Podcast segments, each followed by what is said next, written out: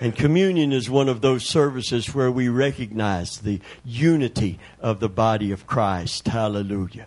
And I'd rather have a few people here in unity than to have a, a twice as many people here, ten times as many people that are not in harmony with one another because it will hinder the flow of the Holy Spirit. But when they were in one mind and with one accord, having the same judgment and speaking the same thing, the miracles were Hallelujah. For the Spirit was not grieved, nor was he quenched. Praise God. He was free to move. If you have your Bible, let's read the story from the shepherd's point of view, and I want to comment on this just a little bit before we receive communion this morning. Uh, it's in uh, Luke chapter 2, verse 8 through 20. Luke chapter 2, verse 8 through 20. St. Luke's Gospel. Beginning with verse 8 of Luke 2. And there were in the same country shepherds abiding in the field. You've heard this before, keeping watch over their flock by night. And lo, the angel of the Lord came upon them, and the glory of the Lord shone round about them, and they were sore afraid. And the angel said unto them, Fear not, for behold, I bring you good tidings of great joy, which shall be to all people. For unto you is born this day in the city of David a Savior, which is Christ the Lord. This shall be a sign unto you. You shall find the babe wrapped in swaddling clothes, lying in a manger. And suddenly there was with the angels a multitude of the heavenly host praising God and saying, Glory to God in the highest, and on earth peace, and good will toward men. And it came to pass as the angels were gone away from them into heaven, the shepherds said to one another, Let us now go even unto Bethlehem and see this thing which is come to pass, which the Lord hath made known unto us. And they came with haste and found Mary, Joseph, and the babe lying in a manger. And when they had seen it, they made known abroad the saying which was told them concerning this child.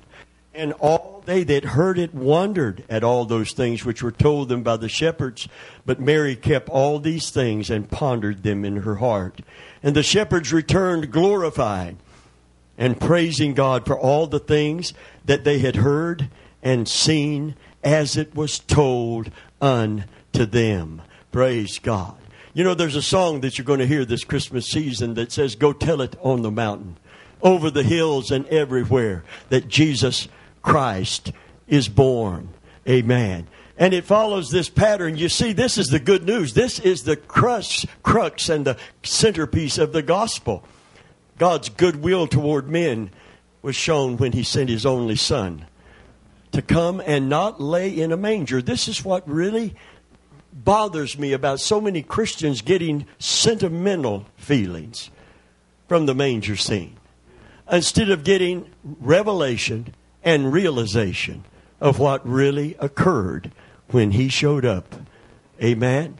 What it really meant. Some of you get sentimental feelings over certain songs. And listen, there are songs about dogs dying that give me sentimental feelings. I was at the vet's office with my dog, and I told him, you know, I can I can watch a zombie eat somebody up and hardly be bothered. But if the dog dies, it about bring me to tears. Saw a big truck the I saw a big truck the other day, and it said, "The more people I meet, the more I love my dog." Amen. you love your doggy, don't you? Yeah. And we've met a lot of those people that he was talking about. She's got a doggy on her on her coat today. Amen. Go tell it on the mountain, over the hill, and everywhere. Go tell it. Go tell it. Go tell it. Now, I hear the arguments too. I hear everything to take away from the real significance of Christmas.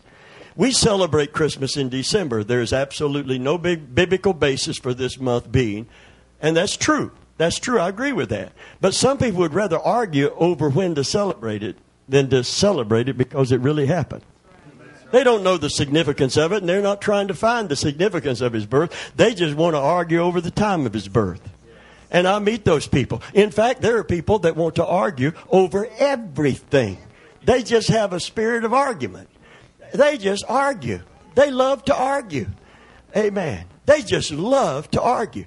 And you know what the Bible said? Avoid foolish and unlearned questions because they just gender strife.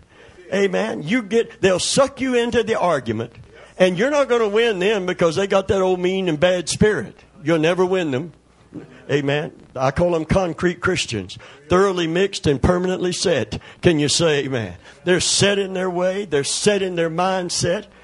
They are void of joy. I'll guarantee you that. If you want to, you know, argue every biblical point, you're not going to get the point itself.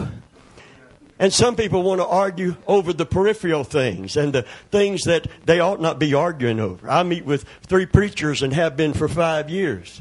One of them is a, a Baptist preacher.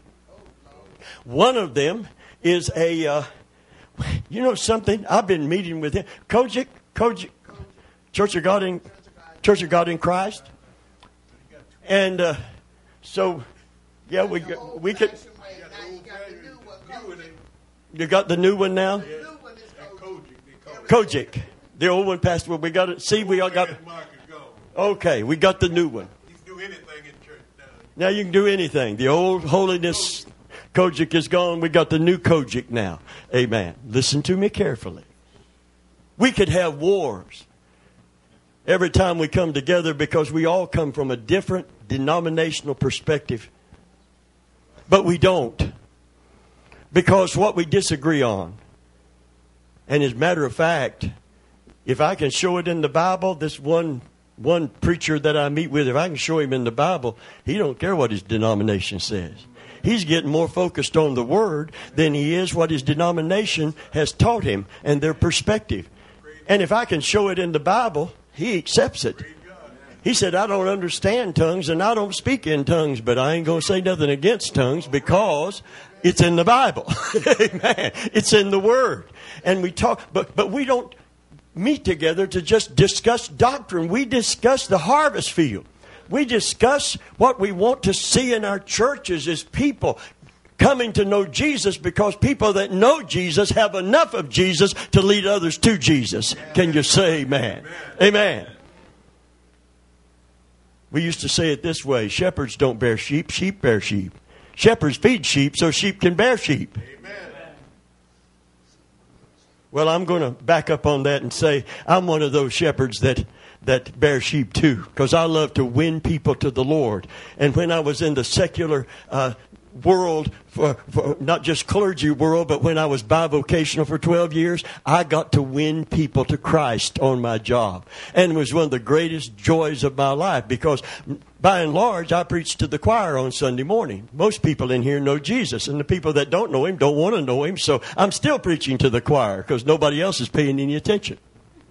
If you don't want to know the Lord, you're not paying any attention. you can't wait to get out of here. Amen. I used to squirm in church. I know how you are. Amen. My, my daddy sicked his preacher on us just after we got married. We were living in a in a in a house without air conditioning, had a screen door, and just had a little latch on the screen. Had the fan going, had the TV on, and I heard a car door slam, and I looked out, and there come the preacher. Amen. He had on his preacher tie and his white shirt. And I knew my dad had sent him to try to get us to come to church. And Pamela and I didn't want to deal with no preacher at that time. Amen. And we jumped behind the couch and crouched down. And the preacher come and he knocked on the door and we staying behind that couch because if we come out from behind the couch, it would be pretty embarrassing. Can you say, man, no matter what he does, we ain't coming out. We'll outlast him. And he knew we were there. The car is there. And what, what, and, and, and the t- television is on and the screen, do- the door is open and he, he knows we're in there. You know what the Lord does when people come to church that don't know Christ? He knocks. He knocks. He knocks. He knocks. At some point in this service, the Lord is going to knock. We had a funeral here not too long ago, and I saw the Lord knocking on some people's doors to their hearts. No, not, I didn't catch a vision. I just saw them looking down. I saw them under conviction. I saw them not able to make eye contact with me when I talked about the need for a Savior and the need, all of our need for our sins to be forgiven. And I saw people just turn and look down. And I thought they, they thought they were coming to church uh, to hear me say, Oh, brother so and so, he loved fishing. Now he's in that big bass lake in the sky. Amen. He's, he's in that big bass boat that he always wanted with the big Evinrude. Amen. Engine. Amen. And he's catching bass. Lord have mercy. You ought to see the size of the bass. He don't even have to bait his hook. He just throws it in. And if he don't pull it in quick enough, a bass is going to jump right in his boat. Oh, what a great funeral. You preached a great message today. I like what you had to say. But when you talk about sin and the need for a Savior, amen, if you don't have Jesus, then you look down at the floor. You don't, how do, how, why are they looking at the floor? Because he said, Behold, I stand at the door and I know that God is going to knock on the heart door. Amen. When the gospel is preached, I know the devil's going to fight it, but I know God's going to honor it. And I know the Holy Spirit is going to convict because when he comes, he shall convict the world of sin. Can you say, man? Why? Because no one is going to receive a Savior or see the need for a Savior until we see that our sins have separated us from God and sealed us for judgment unless those sins are forgiven. When Jesus came into this world, all kinds of arguments. There's going to be arguments, arguments, arguments, arguments. I've heard people argue all my Christian life. Some people would rather argue scripture, than they would to share the truth with someone who needs Jesus. Amen. Amen. They're God's personal critics. They sit in audiences and they sit in a high seat of judgment of those that God has called, anointed, and appointed to preach.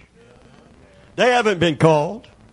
They haven't been anointed to preach. They haven't been appointed to preach. But they put themselves as a judge over those who have. Amen, brother.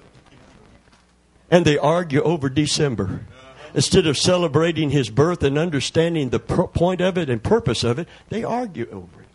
I don't know if he was born in December. Probably not. Probably not. Does it really matter? Some people don't believe that Jesus is going to come before the tribulation. Some people believe that he's going to come in the middle of the tribulation. Some people believe he's going to come post tribulation. They asked Billy Graham, who, if he got off into the arguments, wouldn't preach the gospel and see souls coming to Christ.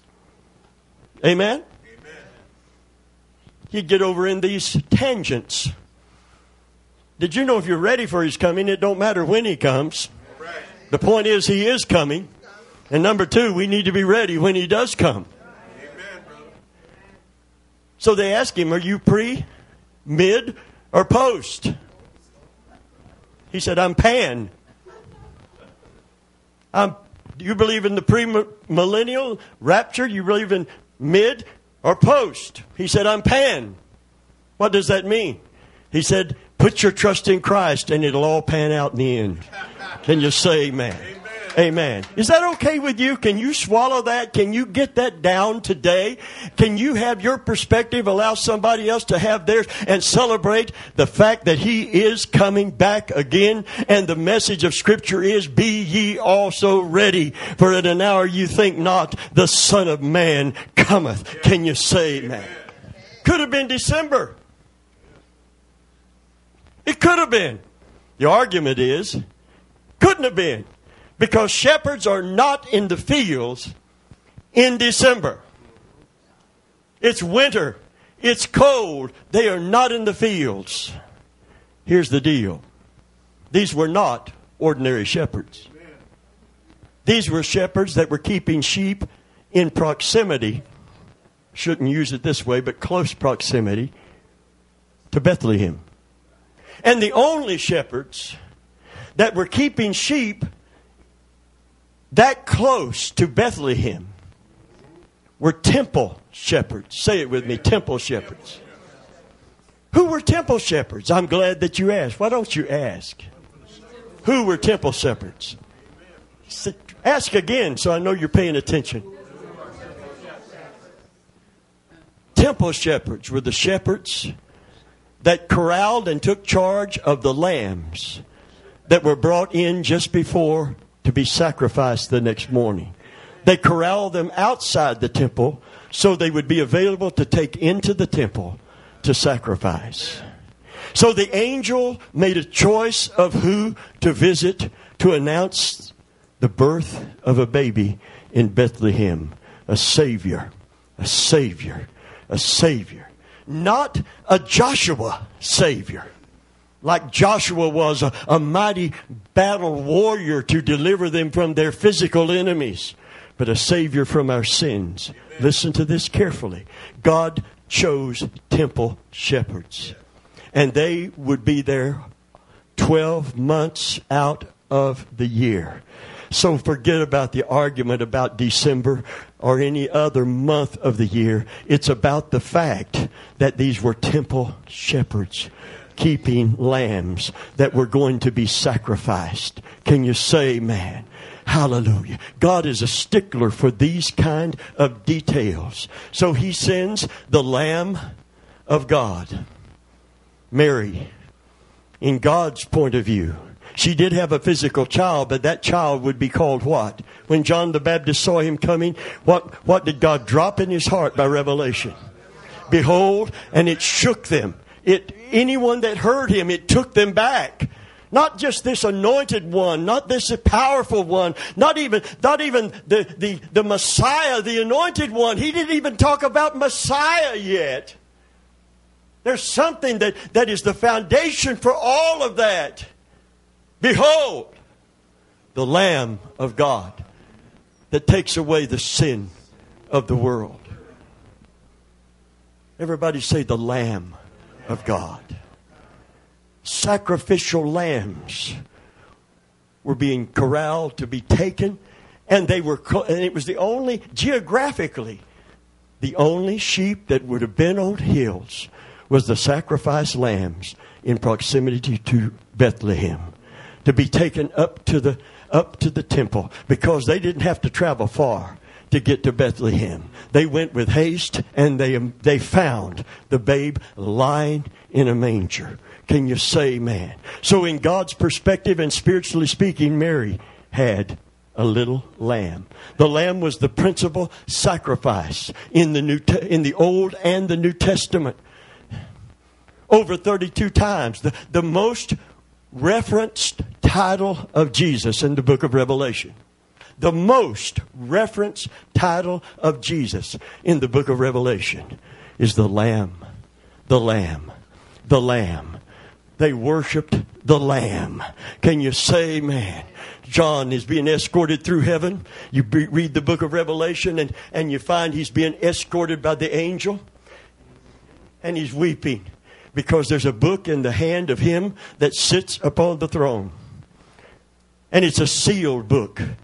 And it's that book being unsealed and open that begins all of the rest of the book of Revelation. All of the bowl judgments, the trumpet judgments, all of that begins with the opening of that book.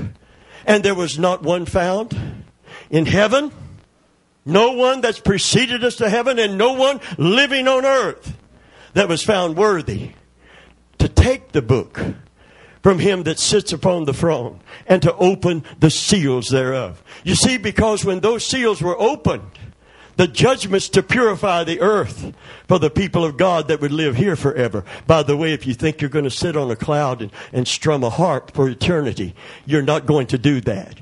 If you think you're going to live in heaven, you're not going to do that. Thank you for the hearty amens.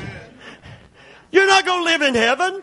I'm not going to live. We're going to heaven, but we're not going to stay in heaven because heaven ain't going to stay wherever it is. You're not going to live in heaven, darling. Read the book of Revelation. And now John saw the holy city, the New Jerusalem, coming down out of heaven as a bridegroom, a bride adorned for the groom. Hallelujah. Hallelujah. And there shall be a new heaven and a new earth wherein dwelleth righteousness. Can you say amen?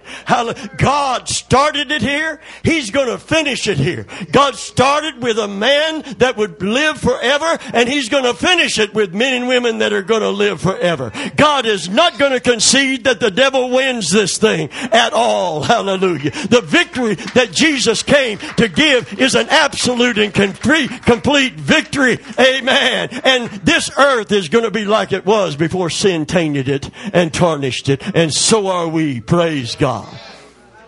You're not going to live in the same body like it is now.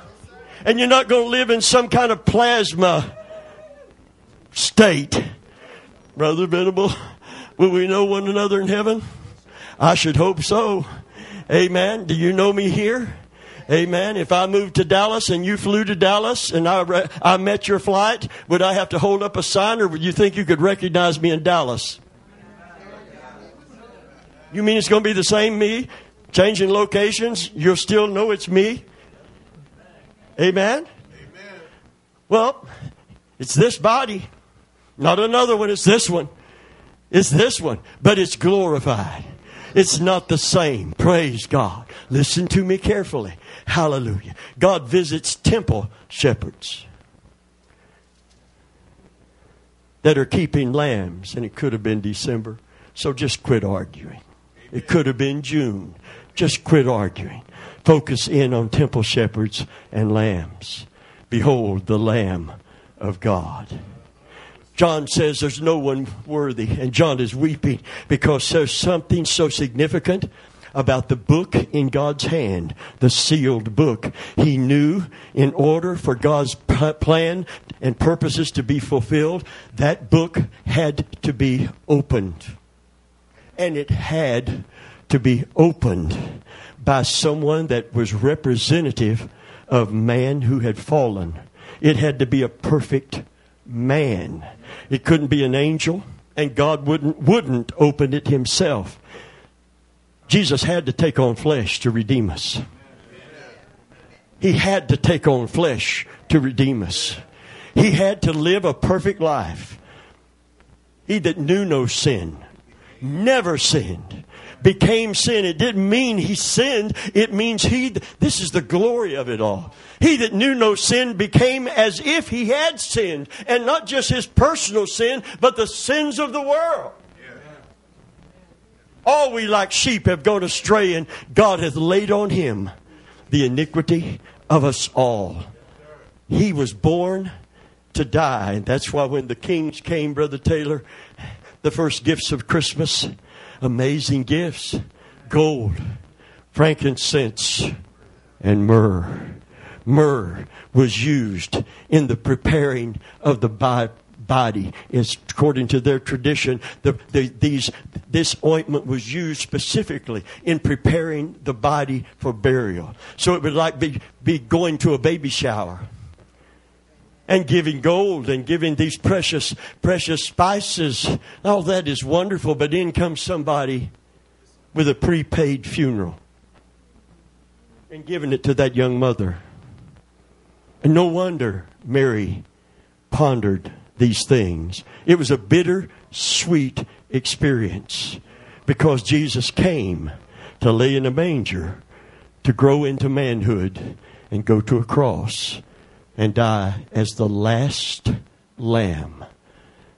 The last lamb, the last sacrifice that God would ever accept for sin was his son.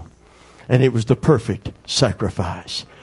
And that's why when he said it is finished on the cross, the veil of the temple, that linen veil was rent from top to bottom.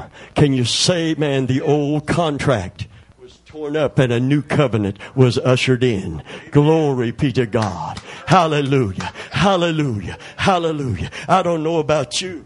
But I am extremely happy today that my sins have been forgiven. And not just forgiven, Amen. But it's forgiven because of the sacrifice of Jesus on the cross. And because he would become the sacrifice lamb. God came to shepherds and not kings. God came to shepherds and not any of the religious people of that day. God came to those and not just any shepherds keeping any sheep, but those particular, peculiar shepherds that were corralling the lambs that would be offered. And suddenly the angel appears to them. Do you believe it was significant that temple shepherds and sacrifice lambs and the birth of Jesus coincide? And that's why the angels chose them. And you know what he would love us to do? Not get all misty eyed over this pure, innocent child because he didn't come to lay in a manger. In God's sight and in our sight, if we get the revelation through the word and the realization in our heart, Mary didn't just have a baby boy. Mary had a little sacrifice lamb. And that's why the book of Revelation, all of that glory, all of that honor that is going to him, it's all in reference to him as the lamb. Not one was found worthy to to take the book of from him that sits upon the throne. A lot of Bible scholars, and I tend to agree with them, they Adam lost something. And when he lost it, we all lost it. Through one man's sin, death came upon everybody on this planet. One man. See, only a sinless man could get it back through his sacrifice. Angel couldn't do it, and God wouldn't do it without a sinless man. And there was not one sinless man found. Because why? Because all have sinned and come short of the glory of God. You got a beautiful thing on the scriptures to pictures about that particular scripture. Come short of the glory of God. Oh, some people, when they hear that in scripture, they think, boy, I'm awful close though. Can I tell you what coming short means? In the best way I know, in that Greek word and in the framework of Scripture, it's like an archer drawing back his bow, aiming the best he can aim at the bullseye, turning that arrow loose and not hitting the bullseye, and not hitting the inner ring or the middle ring or the outer ring and not even hitting the board that the rings were drawn on. He misses it completely. You ever heard people say this? You may have said it in your heart or in your mouth. If anybody's going to heaven, she is or he is. Because they're such a good person. If goodness gets you to heaven, Jesus died in vain doesn't mean that that person isn't good, but they're not going to weigh picture balances. They're going to weigh the good with the bad, and if the good weighs out, you can go to heaven. If it don't weigh out, you can't go to heaven. You better hope it's not like that. Amen. Listen to me carefully.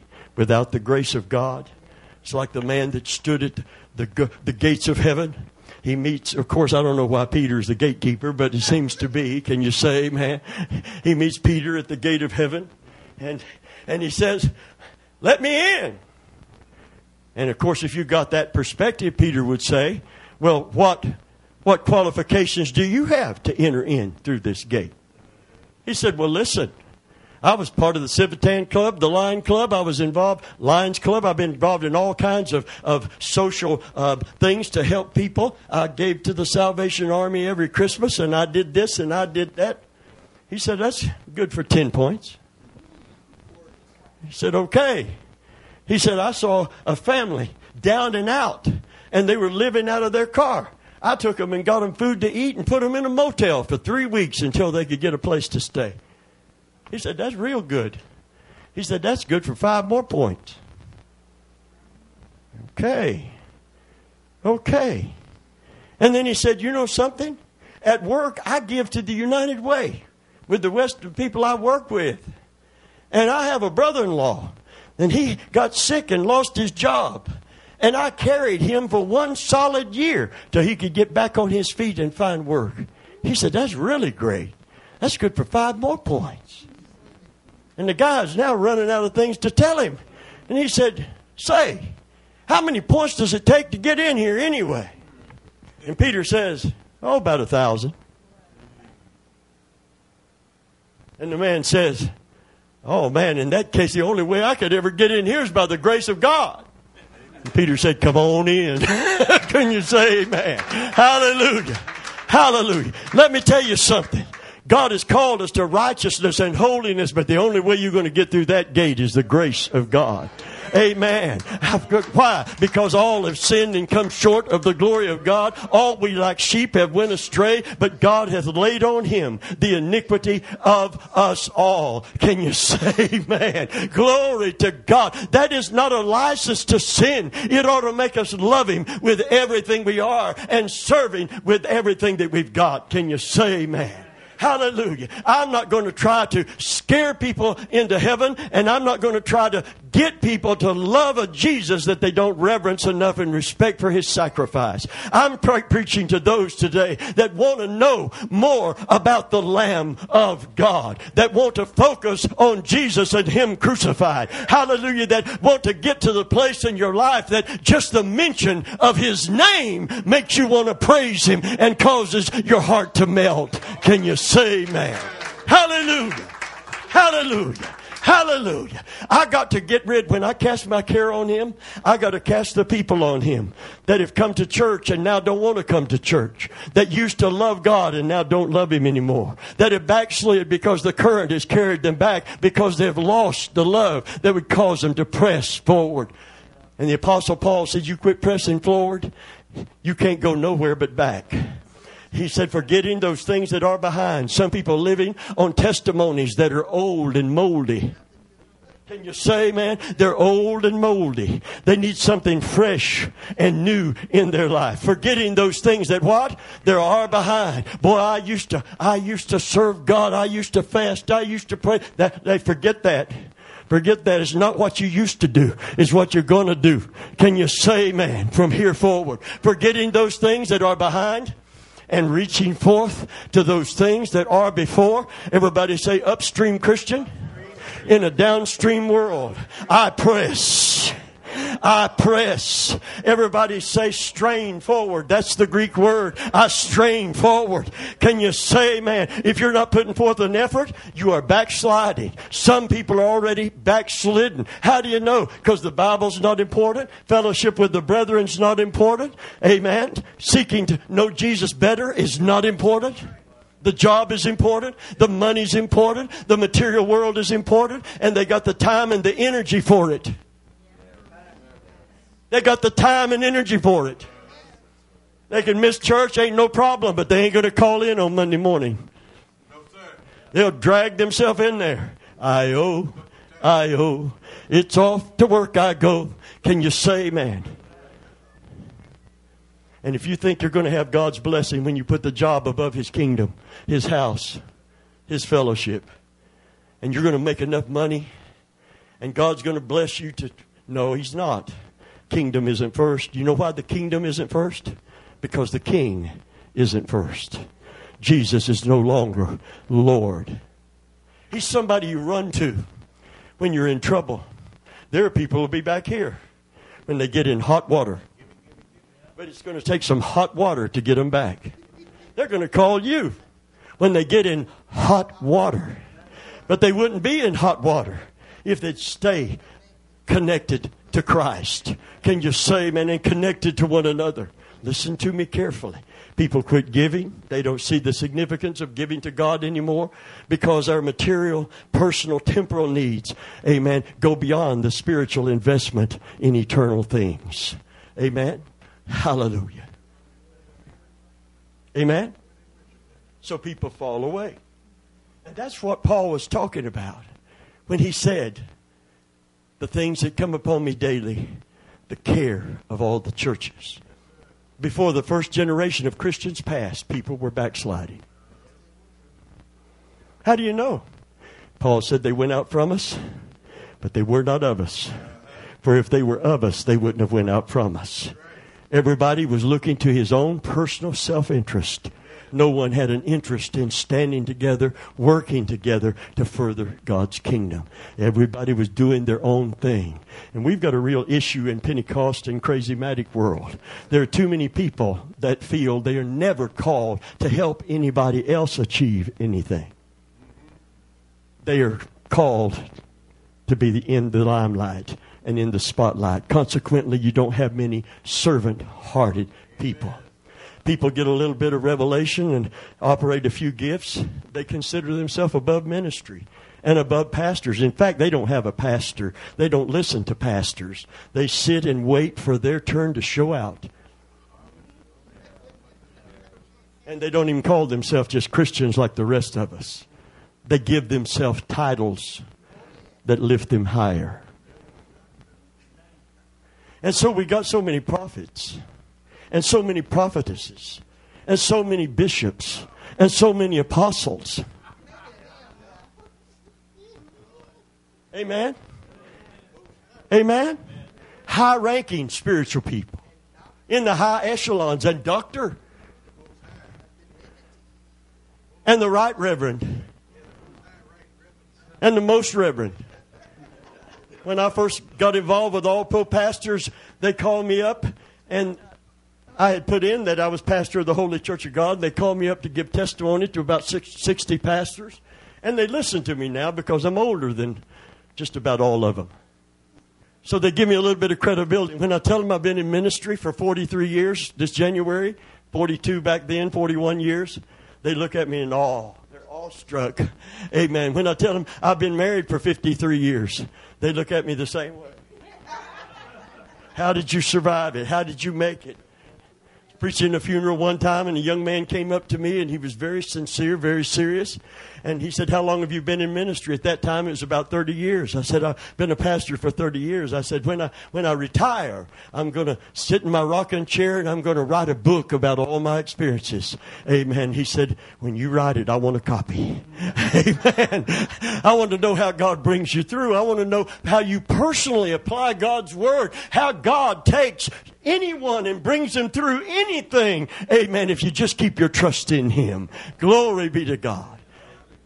So they had a big screen up there, and they said, Now uh, Robert Venable is coming. And I looked at the screen on the way up that they had, you know, one of these big screens, and it said, Pastor Robert Venable, pastor of the holy, the most holy church of God. Yes, the most holy. Boy, I looked at that screen and I said, I just can't let that stay up there. I got to put in a disclaimer right now. Amen. I'm going to get the disclaimer out here before we say another word. I said, I am Pastor Robert Venable, but I am not the pastor of the most holy church of God. I'm the pastor of the holy church of God. In fact, we're still struggling with that. Can you say amen? And they all got it. Say amen? They got it. They understood it because we're all struggling to be those. See, sanctification and holiness is almost the exact same. You could almost interchange them wherever they appear because sanctification means cleansed and set apart for a holy purpose and the Lord God sanctify you. W H O L L Y. Holy Spirit, soul, and body. That you might be H O L Y, holy. Can you say, man? In a great house, there are many vessels.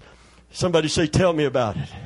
Oh, there's a lot of people naming the name of Christ. So it says, so let them that name the name of Christ depart from iniquity. Can you say, man? Hallelujah.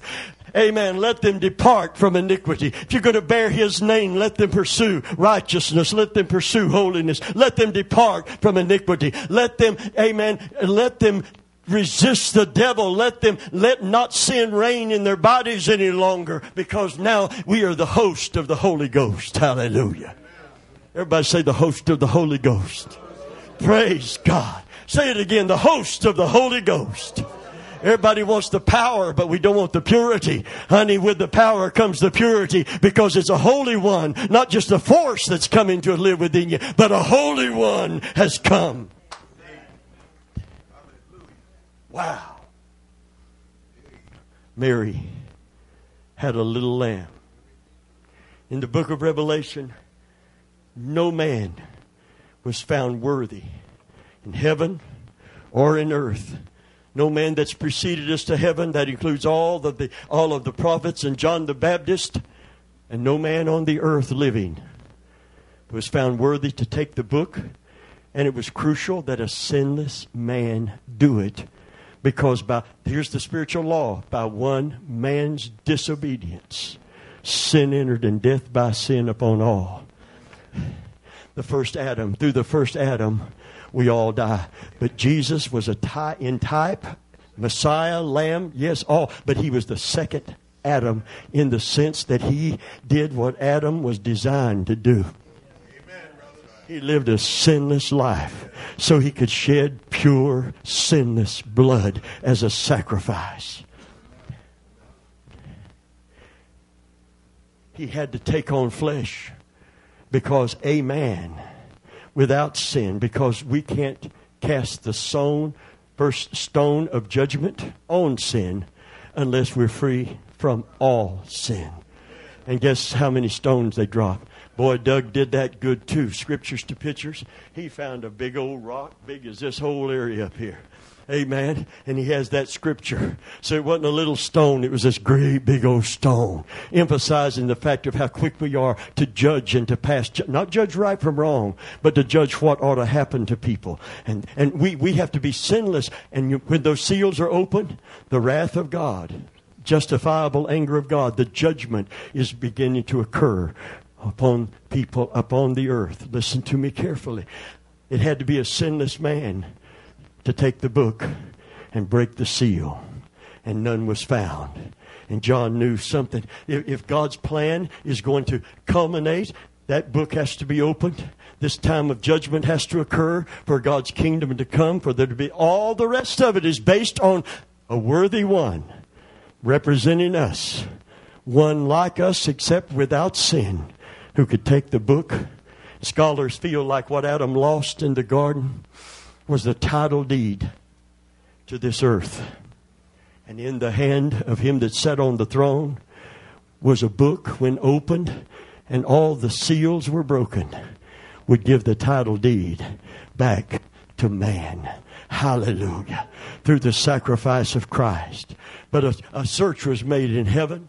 Not one man sinless was found. angel couldn't do it. God wouldn't do it through one man, obedience, righteousness is restored.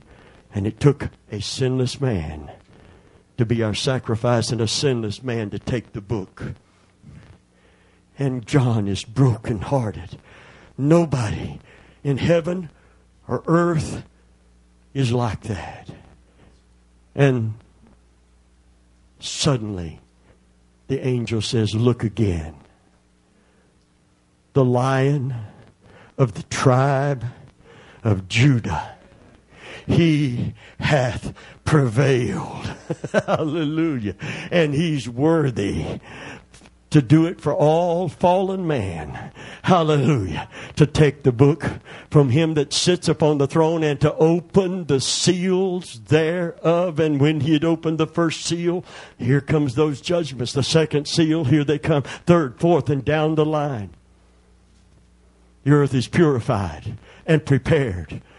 And the heavenly New Jerusalem is not going to stay up there because the earth has now been purified and it's coming down here. I saw the heavenly Jerusalem, the holy city as a bride adorned for the wedding coming down out of heaven. Blessed and holy is he that keeps his commandments. That's not keeps the letter of the law. It means, what is his great commandment? Repent repent and be baptized. Can you say amen? Hallelujah. Repent of your sins. Receive Christ as your Savior. Blessed are they that keep His commandments, that they might have the right to, to enter into the gates of that city and to eat of the tree of life. There was a tree in the garden. When he kicked them out of the garden, an angel was put there. Amen. They, he didn't just uproot the tree, he put an angel there to guard the tree. Can you say, man? And, and the angel had a sword, and you couldn't, you couldn't sneak in the back door. Can you say amen? Because he kept turning every way. You couldn't come past that angel to get to the tree of life. Ah, but when you come to Jesus, you have full access to the river of life and the tree of life. Can you say, man? Hallelujah. So John heard that message. He, his heart began to leap. He took hope. Amen. The, no one was found worthy, but the lion of the tribe of Judah, he hath prevailed, and he is worthy to take the book of, from him that sits upon the throne and to open the seals thereof. And John turned to see Aslan. He turned to see the great lion with his great power and his great mane. And you know what he saw? You know what he saw? He saw a lamb. He said, I turned to see and I saw a lamb as it had been slain. And that means because when they cut the throat of the lamb, the blood comes out of the throat and it wicks into the pure white wool. He looked for a lion, but he saw a blood soaked lamb. Amen. Because it's his humbling himself and becoming that sacrificed lamb that allowed him to purchase our salvation. Mary didn't just have a beautiful, pure little baby boy. Mary had a lamb, a sacrificed lamb. And temple shepherds had the revelation from the angels and the realization when they got there. This baby's not just cute. This baby's not just pretty. They were not feeling sentimental feelings. They knew a Savior has been born, and He will save by sacrifice. Can you say, man? He will save. This baby is destined just like that lamb. It had to be a spotless lamb that was set apart from all the rest because that lamb was for God as a sacrifice for sin. And here we are at Christmas as Christians, watching many backslide. Many are going to be too involved in Christmas parties than Holy Communion. Would rather be at a Christmas party, find the time, the money, but won't take the time or have a priority in their life. You know what's happened?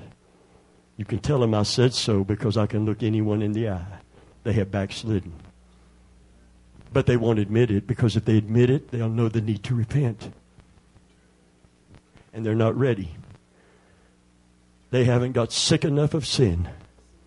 And they're going to get sucked into sin. The next thing you're going to hear, some sin is going to surface that conquered them. Some temptation is going to take them down.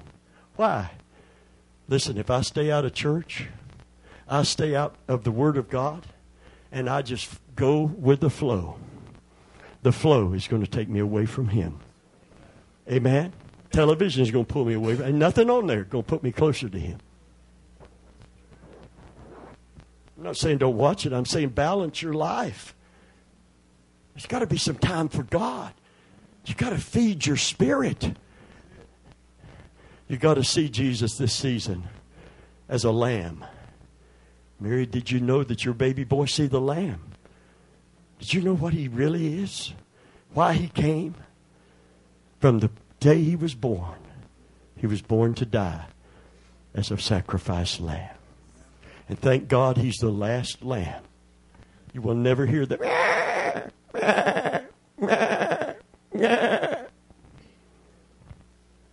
that priest would lay his hand on the head of the lamb. The person who offered the lamb, before they gave it to the priest, would lay his head, hand on the head of the lamb.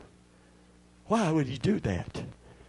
Because his sin was going to be judged in the sinless, pure little animal. Listen, when Jesus went to Calvary, don't ever see him as a victim. See him as a lamb determined to offer himself for us.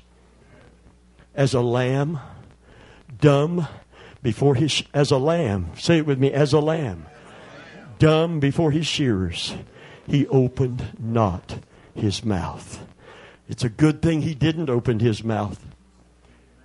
When Peter drew his sword, what did Jesus say? Put up your sword. If my kingdom were of this world, I would summon the armies of heaven.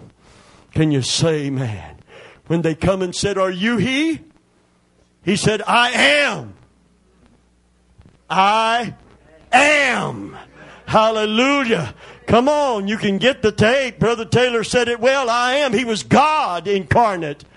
To wit, God was in Christ, reconciling the world unto himself. God in flesh, the Lamb of God. Through that sacrifice, we have complete and absolute victory. I want to encourage you to get rid of the sentimental. Uh, Hallmark movies. I like Hallmark movies. My mother-in-law thrived. She don't do her her TV had one channel, the Hallmark channel. And if you come in, she would tell you she even if it was about some witch, and you say that's isn't that about a witch? You say yeah, but that's a good witch. That witch hates the bad witch, and she's anything on Hallmark. Hallmark is designed. When I see that guy, when I see that guy, I say, My Lord, have mercy. Eh, he, he's the guy that she's going to go after because he's the most handsome man. Can you say, man? He's the most handsome man. He's tall, standing like this guy. He's tall. Look at He got on his shades. He's cool as ice. We can turn the air conditioners off when he comes in. You can sit down now. I don't want you to get proud. Amen. You, you can, you can almost tell. You can almost, you can tell. You know that man and that woman, before this movie is over, they're going to have problems, but they're going to get it together. It's going to snow on Christmas Day. Lord have mercy, it's going to be a pretty snow. Amen. It's going to be the perfect snow. Oh, it's going to be beautiful. Oh, did you see the turkey? Did you see the turkey? It's perfect. Can you say, man, a turkey sitting on that table is perfect? You know what they do? They take a frozen turkey and they paint it brown. You know what they do on the cornflake box with all that pretty milk up among the cornflakes? They zoom in on it. They use paste like children use to give you the illusion that you got that perfect bowl of cereal and the milk's just coming up through. It's all a facade.